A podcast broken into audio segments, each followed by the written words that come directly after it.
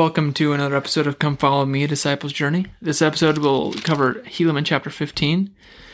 Uh, it's a pretty short chapter, actually, and so there's a few things that I just wanted to focus on. The first is in verse 3. It says, Woe unto the people who are called the people of Nephi, except they shall repent, when they shall see these signs and wonders, which shall be showed unto them. And I remember back in verse 14, he told us why.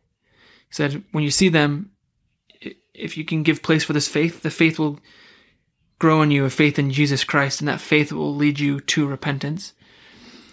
For behold, they have been chosen people of the Lord. Yea, the people of Nephi have hath he loved, and also hath he chastened them. Yea, in the days of their iniquities hath he chastened them, because he loveth them. This is one of my favorite patterns of the Lord to learn about in the book in the Book of Mormon and all scriptures, really, and that is chastening and uh, and that the Lord chastens those whom He loves. Um, Helaman chapter twelve uh, mentions this this idea. Uh, Doctrine and Covenants, section ninety five. Section ninety eight of the Doctrine and Covenants mentions this. Section one thirty six of the Doctrine and Covenants is one of my favorite verses. It says. My people must be tried in all things, that they may be prepared to receive the glory that I have for them, and the, even the glory of Zion and he that will not bear chastisement is not worthy of my kingdom. Chastisement, chastise, uh, chasten, means to refine. It is, uh, it symbolizes and is, maybe not symbolizes, but it is a reflection of the refiner's fire. To be chastened is not something that anyone enjoys, but it also denotes uh, a correction with love. Um, and so when we are chastened by someone who loves us and it's done in an appropriate way, as as it is with the Lord,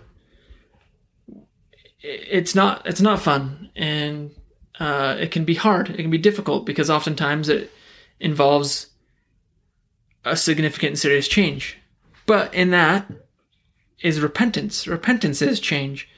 And as we've discussed this week and as we've studied this week, that repentance is joy. It is the glad tidings.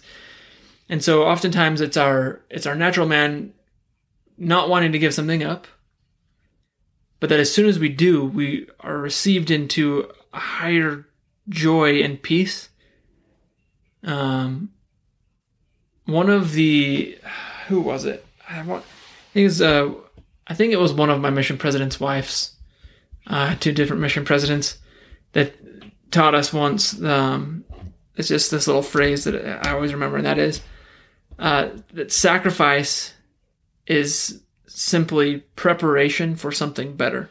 And when we're chastened, it feels like we have to give something up because we do, really. But it feels hard. It feels like we're sacrificing something. But sacrifice is just preparation for something better. And in a, in a chastening, in a refiner's fire, that's what it's about if if we're if we're impure gold and we're asked to give up our pure our impurities, that can be hard. And the fire is hot and it's melting us and burning us and it's not fun. But it's so that we can become something better, more it, pure. We'll be will be will be a higher grade of gold, right? And so this this verse in um, uh, verse 3 in, in Helaman chapter 15, it says that the Lord loved the, the people of Nephi and he's chastened them. Yea, in the days of their iniquities hath he chastened them because he loveth them. The Lord chastens those whom he loves. He corrects. He doesn't, it's not a, it's not a punishment. Uh, I think it could be misconstrued as a punishment. It's, it's a purification and a correction process. I think one of the great victories that Satan can win is controlling what words mean. I'll tell you what I am trying to say here. I'll, I'll try to explain, I should say. So, in the previous episodes this week, I, I mentioned Elder or Brother Stephen Owen and his talk about, and him saying, repentance is always positive. I think that one way that Satan wins is that he convinces us, especially especially in our youth, that repentance is a negative thing. That repentance is something you only do when you screw up. And so you don't want to screw up. You don't want to repent because you don't want to screw up. And if you are repenting, it's only because you screwed up, and that's a bad thing. But repentance, that's not what repentance is. Repentance is an everyday, constant devotion. Uh, it's a way of life to change every day, to improve, to yes, ask for forgiveness when we do do something wrong, but it, that's only that's only a part of it, right?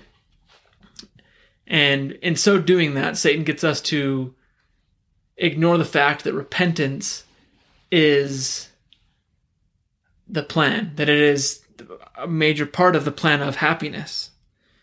And so then we think that it is this thing that's outside of that that is like we should that should be done with our with sullen faces and um you know sackcloth and ashes type of thing. It's like oh this is we got to beat ourselves up, and that doesn't sound fun at all. And so by getting us to focus on that, we're, we've we've lost the joy, right?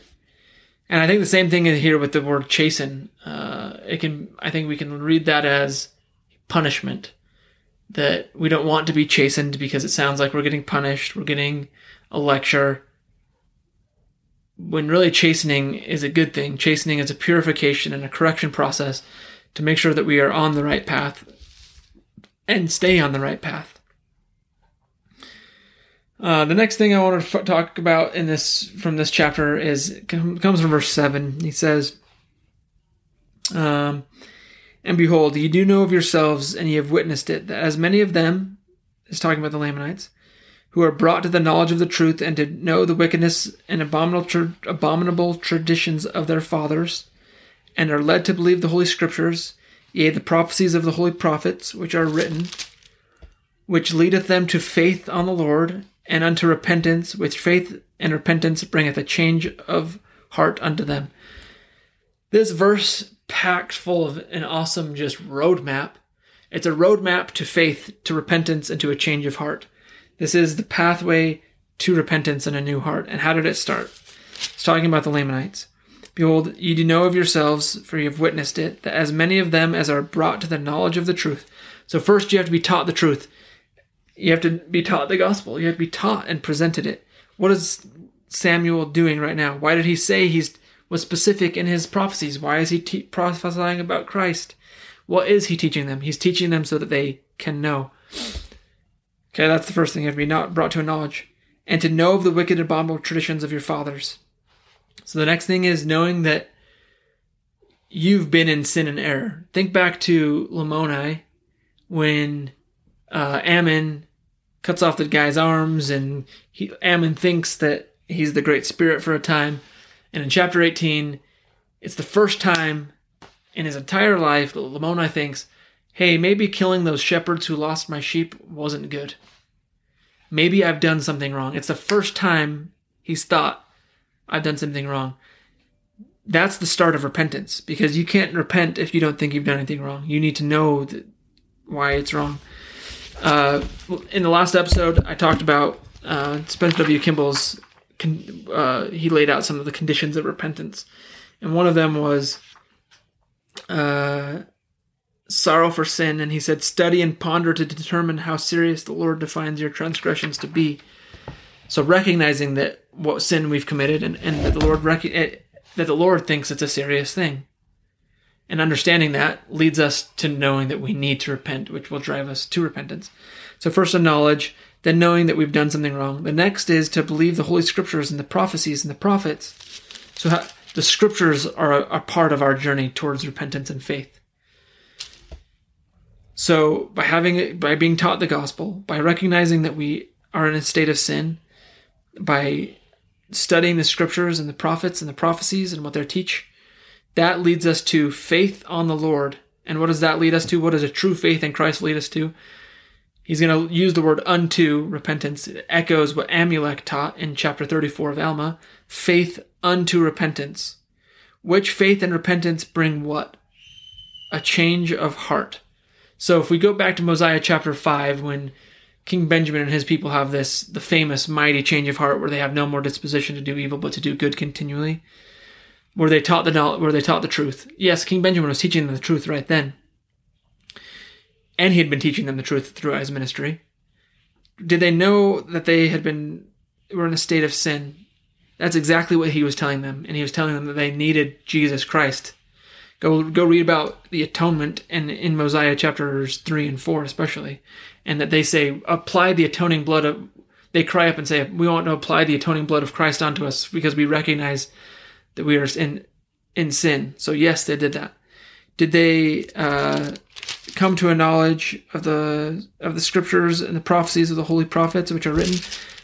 Indeed, and that's another thing that Benjamin was right then doing. Right, so they had all three of those prerequisites, which led them to faith on Jesus Christ and faith in Jesus Christ, which led them to unto repentance, and that faith and repentance led them to cry out in Mosiah chapter five with one voice saying that they had no more disposition to do evil but to do good, and they had a new heart. And then Mosiah gives them what, or Benjamin, excuse me, Benjamin gives them what? A new name. Gives them the name of Christ and calls them the, the children of Christ, the sons and daughters of Christ, sons and daughters of God. But this uh, Samuel lays out beautifully here this pathway to repentance and a new heart. In verse 8, he says, Therefore, as many as you have come to this to what to come to this this new heart ye know of yourselves are firm and steadfast in the faith and in this thing wherewith they have been made free they what what's given them freedom what gives them real freedom is the new heart this is another thing that satan does and in talking about changing the narrative he wants you to believe that by following christ you're giving up your freedom and you have to follow these old men from Salt Lake City out of some conference center and in the temple and you got to do what they say and look at all these restrictions and regulations. Uh, your freedom, you don't have no freedom. That's the that's the exact opposite of the truth. But we can we can see the Antichrist in the Book of Mormon that they do that they echo the same thing of what uh, of that of that opposite truth, that complete falsehood. Uh, think of them how many of them say you you the priest you the high priest you alma in chapter 30 Korihor says you just teach these people so that they can so you can bind them up and so that they, you can tell them what to do and you have power over them they, they're not free they because you are you're ruling and controlling over them samuel teaches us the thing wherewith they have been made free is this change of heart Second Corinthians chapter 3 teaches us that where the spirit of the Lord is there is liberty when we have the Spirit in our life, we are free. And, and that, that transcends worldly freedom. Now, two, two, two kind of footnotes here. Footnote one is the Spirit, where the Spirit of the Lord is, in great measure, and with a, with a people comes a freedom. Where there's a Zion, there's going to be freedom throughout the land. Where there's a where there are people who are seeking the Spirit of the Lord, there's going to be freedom. We read in the Book of Mormon that the promised land was as as meant to be a free land, a land of liberty, because the Spirit can dwell here and be here. We have temples dotting the land, right? And we have, uh, and the, the church was able to be the Church of Jesus Christ was able to be restored in the Promised Land here, because the, of the freedom that dwelt here, the liberty, because of the Spirit of God. So where there's a group of people that that and I, what I want to say is footnote footnote one that I'm talking about now is in regards to maybe a worldly sense of liberty and freedom. The Spirit of the Lord leads to that, yes, but the Spirit of the Lord and the liberty that it brings transcends governments and nations, and it makes us, makes you as an individual free, no matter what time you live in or where you live. When we have the, when we have uh, when we've repented and we have faith unto repentance and we have this new heart, we have Christ's heart and we are his sons and his daughters, we have the Spirit with us, then we have true liberty. We have knowledge of good and evil to be able to choose that, and that's what liberty is. That's what freedom is. Because as we have that knowledge and we have that freedom, and we choose the good, as Samuel taught us back in chapter 14, you can do good and be restored unto the, that which is good, which gives us an accountability so that when we are judged, we will be judged according to the good that we did, meaning the good that we chose. We chose Christ. We chose Him. We chose His atonement. And because of Him and His sacrifice, we will have good restored to us. And that's the freedom that comes. But when we're when we're when we don't have the Spirit, we don't have that knowledge, we can't make those choices, which means we don't have that accountability. Um and and that's what Samuel was one of the things Samuel teaches here. And then he goes on and he teaches throughout the rest of the chapter that the Lamanites, the Lord is going to be merciful to them because they're because they don't have all of these things all, all the time. They don't have the knowledge of the wickedness of the, of the traditions of their fathers. A lot of their wickedness is because of the traditions of their fathers, and so they they're sinning in ignorance. They don't have that freedom, and so the Lord will be merciful to them, and will will have to ex, um, prolong their days and give them the opportunity to have that freedom. We, on the other hand, have that opportunity now to choose to have the Spirit. We can we can uh, let's go through those things real quick again be brought to the knowledge of the truth. We can know the wickedness uh, of our traditions and uh, know that we're in a sinful state and know that we need to repent.